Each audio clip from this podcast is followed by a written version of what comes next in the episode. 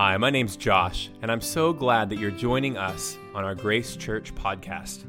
At Grace Church, we are all about knowing God and reflecting His way. I hope this sermon will do just that by feeding your mind with the knowledge of God and engaging your heart to live a life reflecting His grace and truth.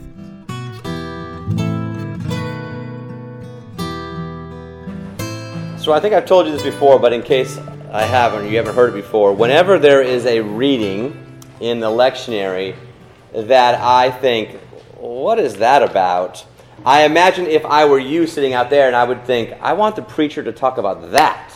That's a weird one. So today, I want to preach about the second Samuel passage and David and Bathsheba and, and today Nathan. It started last week, and today we see Nathan entering the, the, uh, the scene just so you know, uh, I'm going to have a number of uh, points that I'm going to make here that are, I think, are fairly practical. And so, if you are a note taker kind of person, you might want to look at the back of the bulletin and get ready to take some notes because I, there's a, quite a bit, and I'm not going to be able to pause a ton. So, with that said, let's look at 2 Samuel a little bit here. A couple years ago, as I was getting ready for, um, well, actually, after a pretty tense ministry meeting I was having with a friend of mine and actually several of my peers it was over and I was kind of exhausted and I was thinking about it a little bit. And a friend of mine pulled me aside gently and said, Jonathan, it doesn't help us when you get so defensive. You need to be less defensive. It smarted. That hurt. Except he was also right. I was defensive in that meeting, and sometimes when I feel afraid or I don't know what's happening or I feel like what we're doing is just wrong, I get defensive. And God used him and his words to change my heart. Still wrestling with that. One thing I love about God, I love about being a Christian, I love doing life with you, is that He, in His incredible grace, has brought enough people in your life and enough people in my life to come together who care enough to speak the truth in love. That's what our Ephesians 4 reading said today. Speak the truth in love. And I'm grateful for the people in my life who have come to me and spoken to my heart, who have let God speak to them and then come to me and offer some level of change. Because then I have an opportunity to grow up a little bit, become more like Christ. And honestly, I think God has consistently given me those people in my life. I would also argue that we all need those kind of people in our lives, the ones who are willing to speak the truth in love to us. And we never outgrow that need, no matter how old we get. Because at some level, we are all like David. And we all need a Nathan to set our hearts right, which is what we see in 2 Samuel. Word about David. David was the man God chose to become the king of the people. Don't miss that. David was the guy who God picked to be the king of his people. Matter of fact, God called him a man after my own heart. It was David who wrote beautiful words that you know so well, like, The Lord is my shepherd, I shall not want. Psalm 23. David also wrote, Teach me your ways, O Lord, and I will walk in your truth. I will glorify your name forever. Ever. That's Psalm 86. But then David's heart grew cold, grew hard towards God and other people. So much so that David commits adultery. He, com- he gets the woman he's committing adultery with pregnant. And then, very much like a mafia thug, he orchestrates the murder of her husband in a terrible way. And then, rather than turn his life over to God after all these things, David continues to manipulate, continues to scheme and control the events of his life and those lives around him, right to the point of the story that we see here today. Here in 2 Samuel chapter 12, it says, The Lord sent Nathan to David. The Lord sent Nathan to David. David's life had continued, continued to slide into a spiritual cesspool. And Nathan was brought by God to bring the truth to David. And even though David was king and a man after God's own heart. David still needed to hear that word spoken in love. And here's this amazing truth about God right from the beginning that we see that God has designed us and wants us to be in healthy relationships with Him, of course, but also with each other. And a gift that God has given us is to reveal those truths to us about what it means to have healthy and even healthier relationships. And right from the start, one of the truths we see from this story is that we all need a Nathan. Everybody needs a Nathan. Needs someone who loves us enough to come to us and speak the truth about our lives. Now, as soon as you hear that idea, maybe that scares you. I know it does me. Because that means someone sees you, someone knows your stuff, someone might even know and see your secrets. And it's scary because that means that we have weaknesses. We're afraid that our sin might be exposed and that the shame of that might overwhelm us. And before I tell you about what it means to speak truth in love, let's address some of those fears about our weaknesses being exposed. Why is the right question? Why would I want someone to speak the truth into my life? Well, hopefully, first you remember that the goal of our journey with Christ is to become like Him. That's the destination. That's where we're heading. And if you haven't arrived there yet, then you are an unfinished product. Christians from another age would have used the Latin phrase status viator, which means a human being that is on the way. And so, if you're committed to Christ, if you're connected with Him in His life and in His death and in His resurrection, then the deepest longing of your heart should be to finish that race like an Olympic sprinter straining towards that finish line, which is what Paul talks about in Philippians. You don't want to sit down, you don't want to give up. You can't. God, in fact, won't let you. You are His deepest desire. And so, our deepest desire needs to be status viator Christians on the way. The problem with this is that as we're on our journey, sin hardens our heart. We become masters of self deception.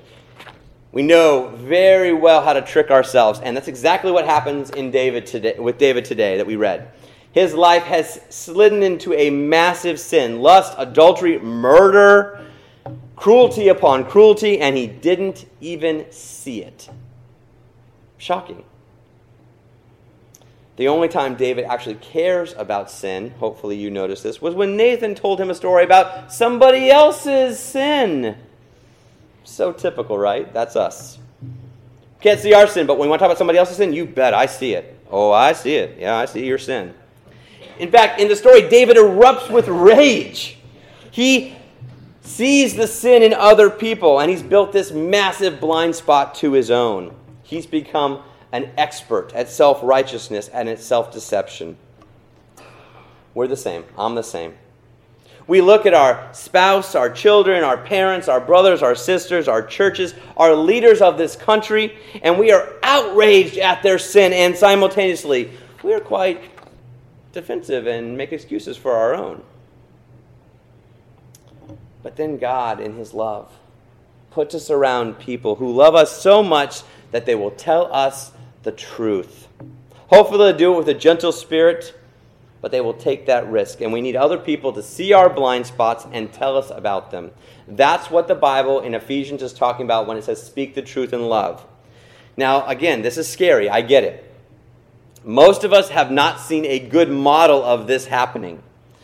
Most of us grew up in families or attended churches that either blasted us with the truth or loved us with such a saccharine love that no one ever spoke the truth. They affirmed us literally to death.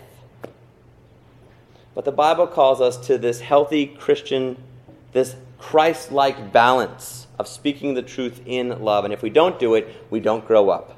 If we don't do it, if we don't take the risk of loving each other, of giving and receiving the truth in love, then we remain like David, stuck in self deception. And that's the danger of today. So, from the beginning, let me just say how do we live like Nathan? How do we speak the truth in love to our brothers and sisters, to the folks that you care about, to the folks that you know, to the people who God has put you around? So I want to give you really six points, six ways in which we need to be more like Nathan.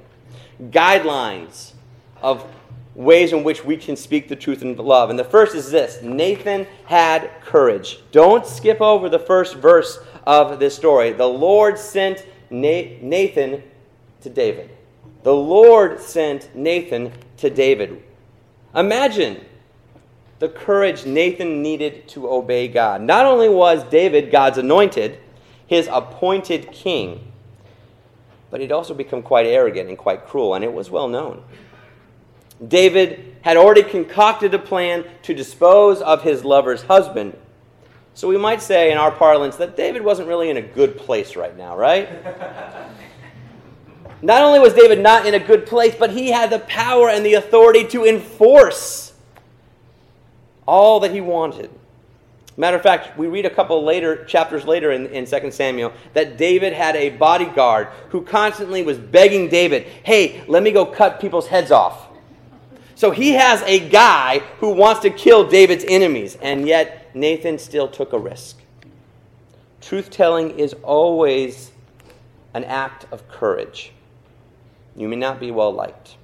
People may not say, Well, thanks for pointing out my blind spot. I really appreciate your thoughtfulness and your insight. That's why we call them blind spots, right? We don't want to see them. We choose to look away from the areas of our lives that we've just grown accustomed to and people will oftentimes fling it back into your face. Well, now that we're on the subject, let me discuss some of your blind spots, you jerk. We don't do this because it makes us popular.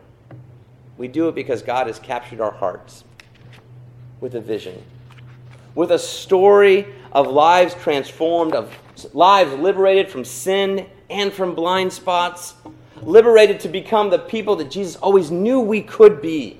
New creations in Him, and I long to see that. I hope you do too. If we're going to have that new, ver- that new vision, that new version of us, we must first start with courage. Second, Nathan listened to God. He listened to God. Now, how did Nathan know what he was supposed to say to David? Well, the text doesn't say but I know for sure he must have been listening to God. And actually, this is the second time that Nathan comes to David. So back in uh, 2 Samuel 7, David, uh, Nathan comes to David, tells him some good stuff. And so to be this person, first and foremost, we must be listeners of God before we're doers. So, how are we listeners? We've got to quiet our hearts. We've got to put our agenda, the things that we want to say, the things that we want to do on the shelf. Matter of fact, we need to confess our own anger about what's happening. We need to listen to the arrogance inside of us and confess that to God. We need to listen to God's word and respond as Jesus did in the Gospels. A question that you can ask yourself very often if you feel called to be a Nathan to take this risk is Am I, have I been still? do I know that God is God? I would also encourage you to ask is this a clear issue in Scripture? Is this part of an issue that God wants to reform a character in somebody else? Or is this just an issue of personal preference? Because sometimes it's just an issue that we just don't like and we want to say something about it. And those we need to have, say, a little bit less. Discerning between those two things is critical because it means understanding what it means to major on the majors and minoring on the minors. Nathan knew that this issue was clear cut. Look what it says 2 Samuel.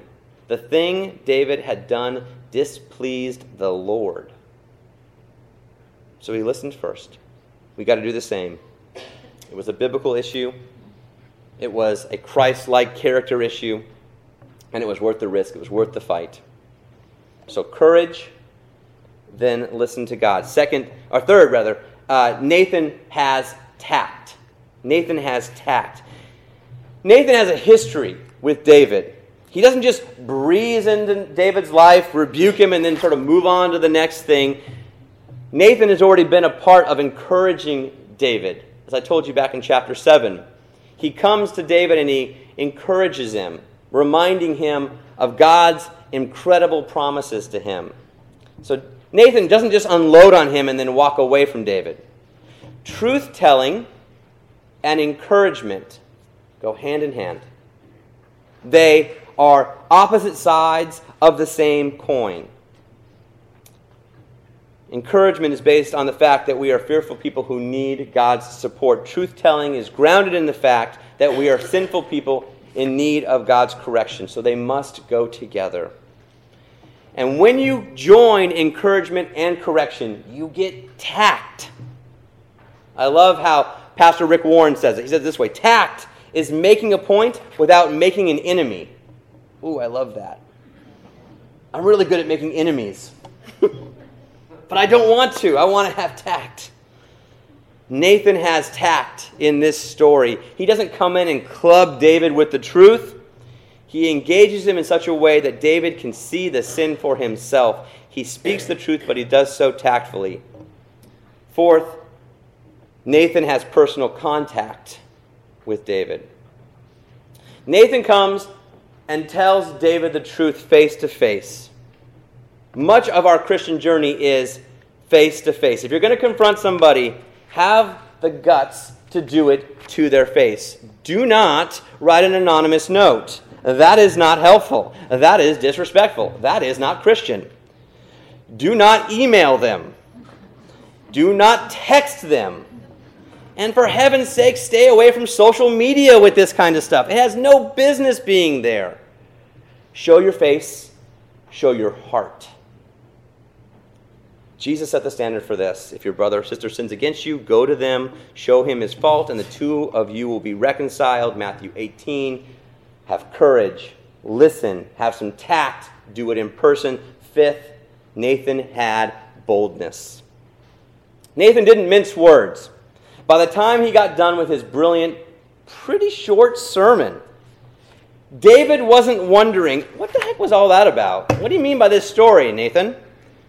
Now, in the South, we drink a lot of sweet tea. And so that causes us to want to say something sweet, not say something too direct. And so instead of being direct, we say, well, bless their heart. Which is really code for that's the dumbest thing I've ever seen. But it's really not saying anything at all. It's avoiding the person, it's avoiding the issue. We need to be like Nathan. Speak it clearly, speak it boldly, let somebody else bless their heart, not you. Have courage, listen to God, have tact, make personal contact, be bold, and finally, Nathan offers comfort. Nathan doesn't just come to him, tell the story, and then walk away. He offers words of assurance and comfort. He points David back towards God. Modern day truth tellers must be prepared to do the same thing. The ones that I listen to, the ones that have come to me and corrected me, the ones that I like the most, who sort of get into my business, they point me back to the cross. They say, Look what Christ has done. There is mercy in the midst of our mess. They offer me comfort. Modern day truth tellers should never leave us feeling heavy hearted or oppressed by guilt or condemnation. Instead, the miracle of this story is that David receives Nathan's truth telling. David's heart is broken. There are no excuses, no rationalizations. God demolishes David's cleverly devised defense mechanisms. And I love David's response. Hopefully, you saw it at the end. I have sinned against the Lord. Wow. Wow. Later on, David describes his heart like this Create in me a clean heart, O God. A broken and contrite heart, O God, you will not despise. Psalm 51. Just a heads up, doesn't usually go this way. Most of us have built in very complex systems to not hear the truth because our hearts very stubbornly cling to either arrogance or to shame, sometimes both. Mostly, we just continually try to justify ourselves and our actions, but the good news in Christ is that both shame and arrogance have been nailed to the cross. And so, a sign of spiritual maturity in you or whoever's talking to you is their ability to receive correction. And I will note that not all correction is equal. Some correction is, in fact, not accurate. We may have to filter through that correction, use discernment but that doesn't mean that you still get to respond in anger or pettiness. Even if the truth teller is 100% rec- correct, we need to act like we want to receive it instead of like selfish pigs or total fools. Because when we act like we were designed to act, that is outside of our sinful nature, we become the people that the cross paid for. We reject our bent towards arrogance. We repent, we return our lives to God, and we don't wallow in shame. So, quickly, right here at the end, two couple things I want to give to you. First, let me ask you this question. I would love for you to answer this, not right now, obviously, but on your own, over lunch, with somebody you trust. Who is your Nathan? Who is your Nathan? And when was the last time that Nathan came to your door? When they came with shame and arrogance. Were those the things that you used to carefully deflect Nathan from what God was calling you to? Do you have people in your life who speak the truth to you? And how do you receive that truth when it's spoken? Who is your Nathan? If you are in any kind of spiritual leadership, and you don't have at least one Nathan, but hopefully multiple Nathans speaking truth into your life, I'm going to say, watch out. I'm going to say a step further, I don't really trust you if you don't have a Nathan. Second question is this Is there someone in your life that needs you to be Nathan for them? Is there someone in your life that needs you to come to them and speak the truth in love as Nathan did? Someone who you know is heading off a cliff, and you're just watching, being kind, sipping your sweet tea non judgmentally as their life just slides towards the cesspool. They need you. Maybe they don't need your advice. Maybe they don't need your correction. Maybe they need your encouragement. Maybe they need your listening ear. Maybe they need you to do the six things that Nathan did. But for sure, they need somebody to love them enough to speak the truth in love. Brothers and sisters, the only way to grow in Christ that I know is to do this. And as long as you and I are status viators, pilgrims on the way, people on this journey, this is one of the most critical ways God will reach our hearts and change our lives forever. So find a Nathan. Be a Nathan. Amen.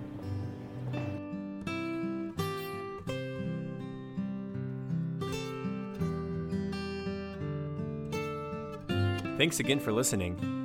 To find out more about what's going on here at Grace Church, you can find us on Facebook, on Instagram, on our website, graceocala.org, or, of course, on our campus here in sunny Ocala, Florida.